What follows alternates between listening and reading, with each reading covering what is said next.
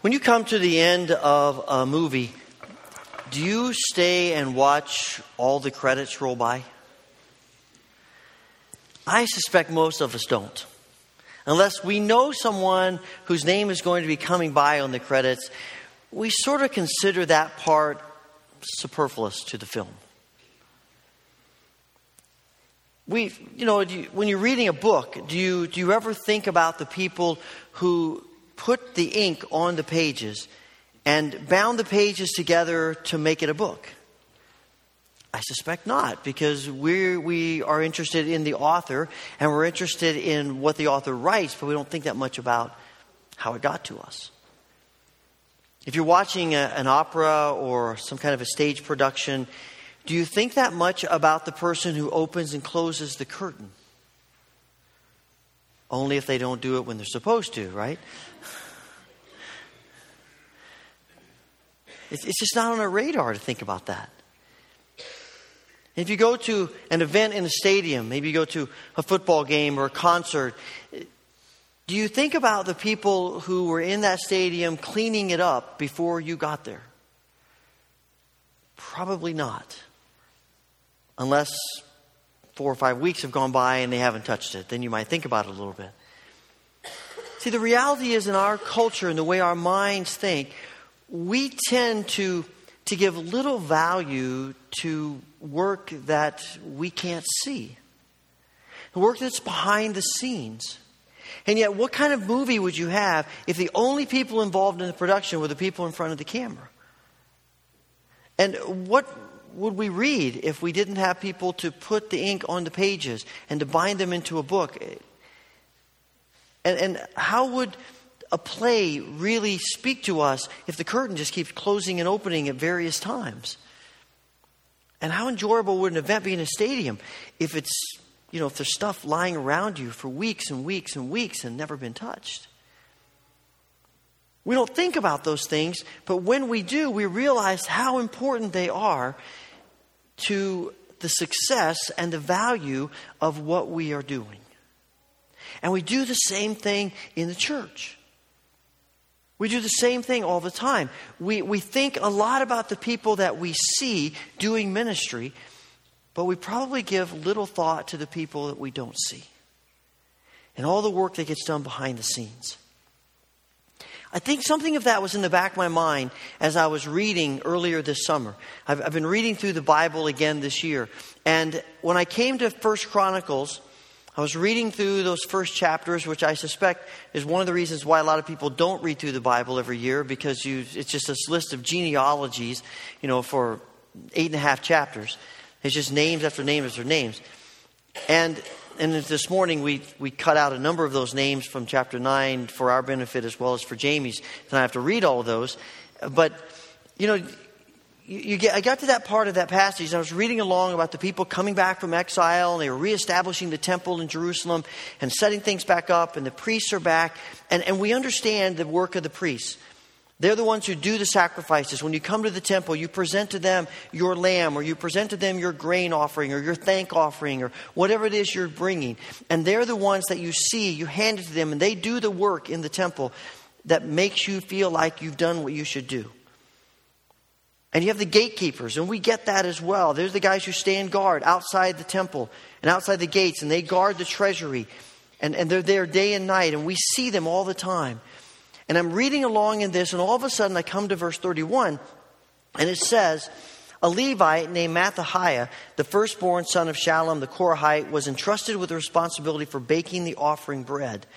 And some of their Kohathite brothers were in charge of preparing for every Sabbath the bread sat, uh, set out on the table. And it occurred to me that even though I've known the bread was in the temple for years, it never struck me how the bread got there. And the writer tells us and I suspect that most people going to the temple, they go in and they see the bread and don't give a thought to how the bread got there. They just see the bread. The bread in the temple was something, uh, the way God planned the worship space from the very beginning. There are censers and there's incense burning and there's places for the sacrifices and, and there's the bread. And the bread seems to be there in order to remind God's people that He provides for them. He provides for them. He's provided for them while they were in Egypt. He provided for them in the wilderness. He continues to provide for them every day. And bread is sort of this universal food that we use to describe anything that nourishes us. And so we prayed in the Lord's Prayer give us this day our daily bread. He's not just talking about necessarily limiting it to bread, but all the ways in which we are nourished. And when the, when the people walk into the temple and they see the stacks of bread in the temple, they remember God takes care of us. God provides for us. God is the one who brings, sends the rain. God's the one who makes the crops grow. God is the one who ultimately puts the food on our tables. And worship without the bread isn't worship as God intended it. Because worship isn't just God takes care of my soul, it's God takes care of every part of my being. And so the bread is there. But somebody has to make the bread. It doesn't just appear out of nowhere. I was reminded, uh, this, as I was working on this, I was reminded of uh, an incident that happened when when John was about four or five years old. He said it would be okay for me to tell you this. Uh, we were in the, I think we were in the car one day, and we'd been talking about something that he wanted, that we or we wanted as a family, and we we said, you know, we just don't have the money to buy that right now. And after giving that a moment's thought, he looked at us and he said, "Well, just go to the bank and get some money." How hard can that be? He'd watch us walk into the bank, hand him a slip of paper, and they hand us green cash back. So why don't just do that, right? Try to explain to him you have to have money in the bank for them to give you money. It's not just anybody's money, it has to be our money. But I think there's something in our mindset, uh, and the people, I'm sure, in their mindset about the bread. It just sort of appears. And we don't really think about where it came from. And when you consider the fact that in those days they didn't have a KitchenAid, and they don't have the same kinds of electric and gas ovens that we have, baking bread was a whole different kind of thing. This is from an excavation, I believe, in 1941. And you see this clay figurine of a man, a person rolling bread, preparing the dough, baking it. It was a big process. And yet somebody made that bread and saw that not just as something they had to do, but something they were called to do, something they were privileged to do even though nobody probably paid any attention to it. It was just there. And there are all kinds of things that go on in the church that are behind the scenes that most of us don't know about unless we're involved in it. And we might know about this part of it because we're involved in that, but we don't know about all those other things going on. And this morning, I just want to say thank you to every one of you who is involved in ministry in general for the kingdom, but also in ministry in ways that is behind the scenes. Ministry that doesn't get a lot of recognition. Ministry that doesn't bring to you a whole lot of accolades that people see, but important, valuable ministry nonetheless. I want to thank all of you who teach Sunday school. Thank those of you who work in the nursery changing diapers, and dealing with children who may be struggling with being away from their parents for a while. Thank you to those of you who, who give of yourselves on Wednesday night with our boys and girls clubs, who deal with pretty energetic children and try to stay up with them and to give your energy to them. And thank you to those of you who work in children's church Thank you to those of you who, who work running sound system and the PowerPoint slides, people who deliver meals on wheels, people who, who go and pick up people and take them shopping because they aren't able to do that on their own, people who work in the library. So that we have this wonderful place of, of learning and knowledge, and everything is categorized and cataloged, and they, and they choose great books for us to read. Thank you for those who work with the youth group. Sunday nights, Wednesday nights.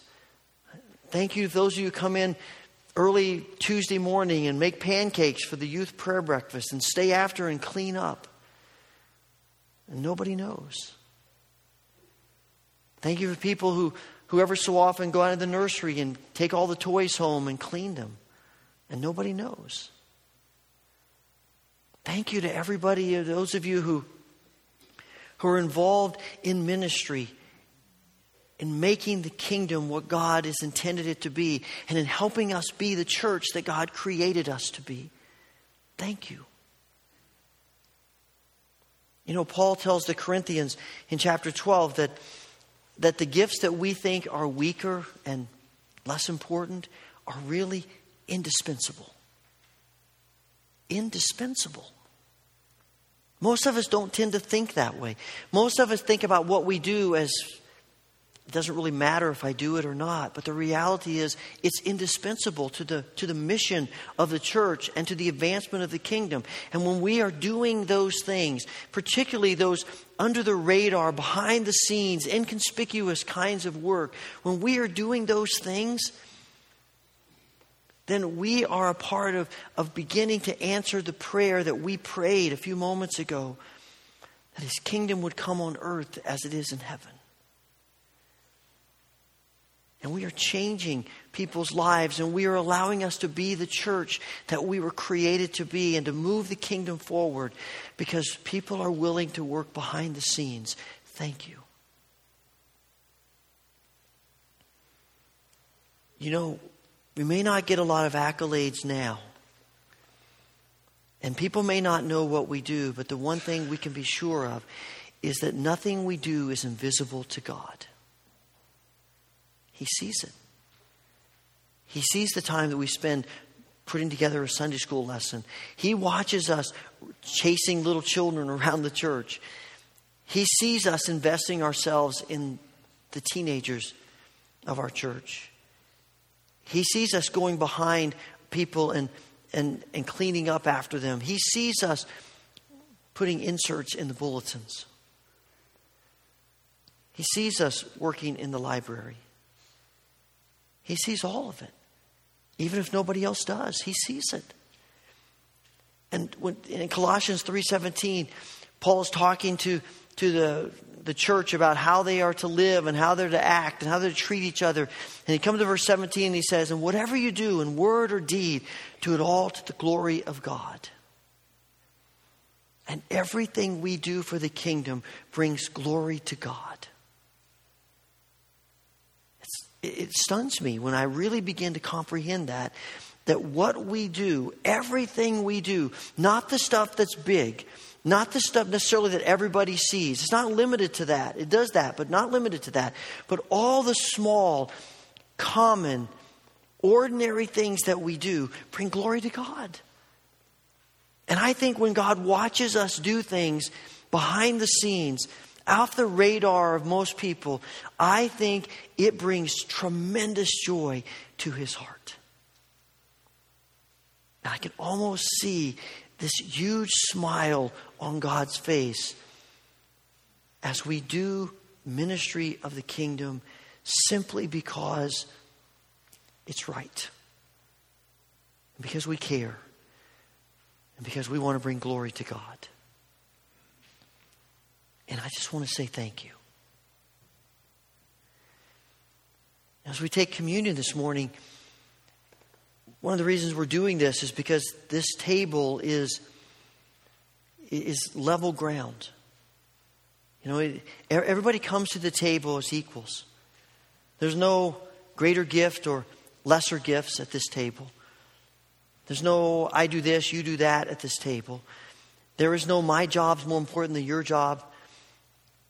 It's just the table of the Lord where we come and, and as, as people who are in need of the grace of God. And we come as equals to this table. All that we do important to the kingdom, all that we do equally valuable to the kingdom, all that we do bringing glory to God at this table. Because we come to this table, all of us, as sinners in need of God's grace. We're taking intention this morning as you, you come to the front, you tear off a piece of bread and dip it in the cup and eat it. We're, and we're going to, and we're doing it that way because we're watching everybody walk to the front. As people walk to the front, be reminded that every one of these people has a part to play in the kingdom. And some of what people do is more visible. Lots of it is not visible. but it's all a part of the kingdom. It's all a part about of, of making the church what God wants the church to be. I'll just add a, a, footnote to that. If, if coming to the front is difficult for you, we've got a tray in the back and we will be happy to serve you in your seat. Just let the usher know. But as we watch each other take communion, we, re- remember that God is at work in all of us and God uses all of us and we're all valuable to the kingdom. And all that we do is significant to Him. And that's also why we talk about practicing open communion at the Wesleyan Church. It's because we're all in need of God's grace. And we all need what Christ is offering us at the table. And whether you're a Wesleyan or anything else, if you come this morning with, with a burden in your heart for the grace of God in your life, then come. Come to this table of our Lord that He invites us together. So as I was working on this sermon, my mind went back to the, the first day that I went to college. Far too long ago, I'm realizing. It was a Sunday. My parents dropped me off there at campus. I was out in Oregon at George Fox, and we had just moved to Oregon a couple of months before. I didn't know anyone. Didn't know my roommate, didn't know anyone on campus, and you know, it was a little bit overwhelming at times. But I remember the next day as classes started, one of the parts of, of you know, paying for the education was had a work study job on campus. I would suspect a number of you had those as well. And I was assigned arbitrarily to work for maintenance. Now, fortunately, they didn't assign me to building anything or to doing plumbing or electrical work or any of those kinds of things because they would not want me doing that. I walked in, and I don't know how they knew this, but they walked in, they said, We've assigned you to work with Everett. Okay, and who's Everett? He's over there. So I walk over to this guy. He's, I would guess 60 ish, thin, wiry looking guy.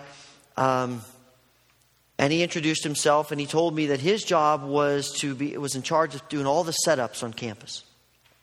So many tables and chairs set up, he was the man. Somebody needed a room situated a certain way, he was the man.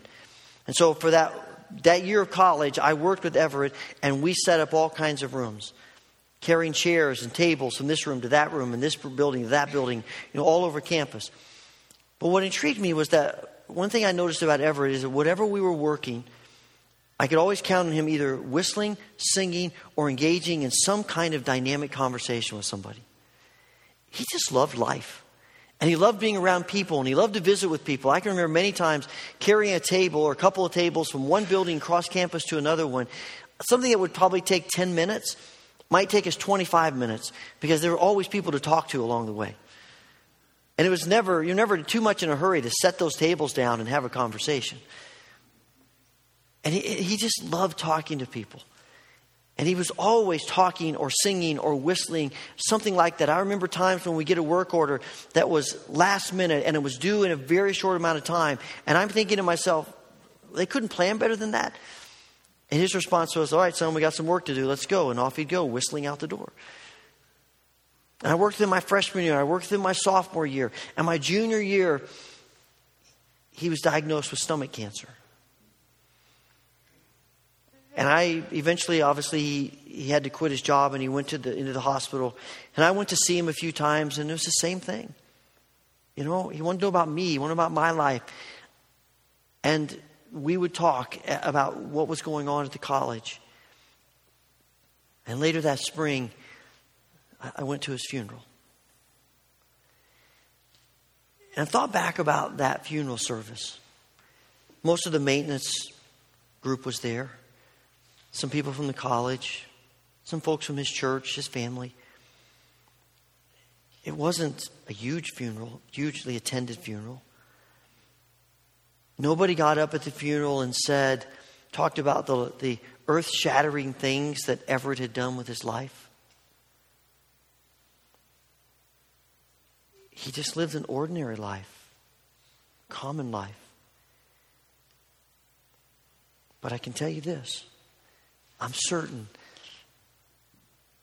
when he met his Maker, he heard, Well done, good and faithful servant.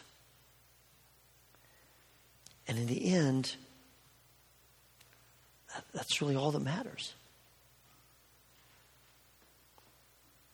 And I've been thinking a lot about him lately. And about why I do what I do and how I do what I do and even what I do. And the attitude and the spirit of that. And it just reminded me how valuable, how valuable every person is in the kingdom to making the kingdom what God intends it to be. And so thank you. Thank you for being people who bake the bread and bring it to the temple for the glory of God.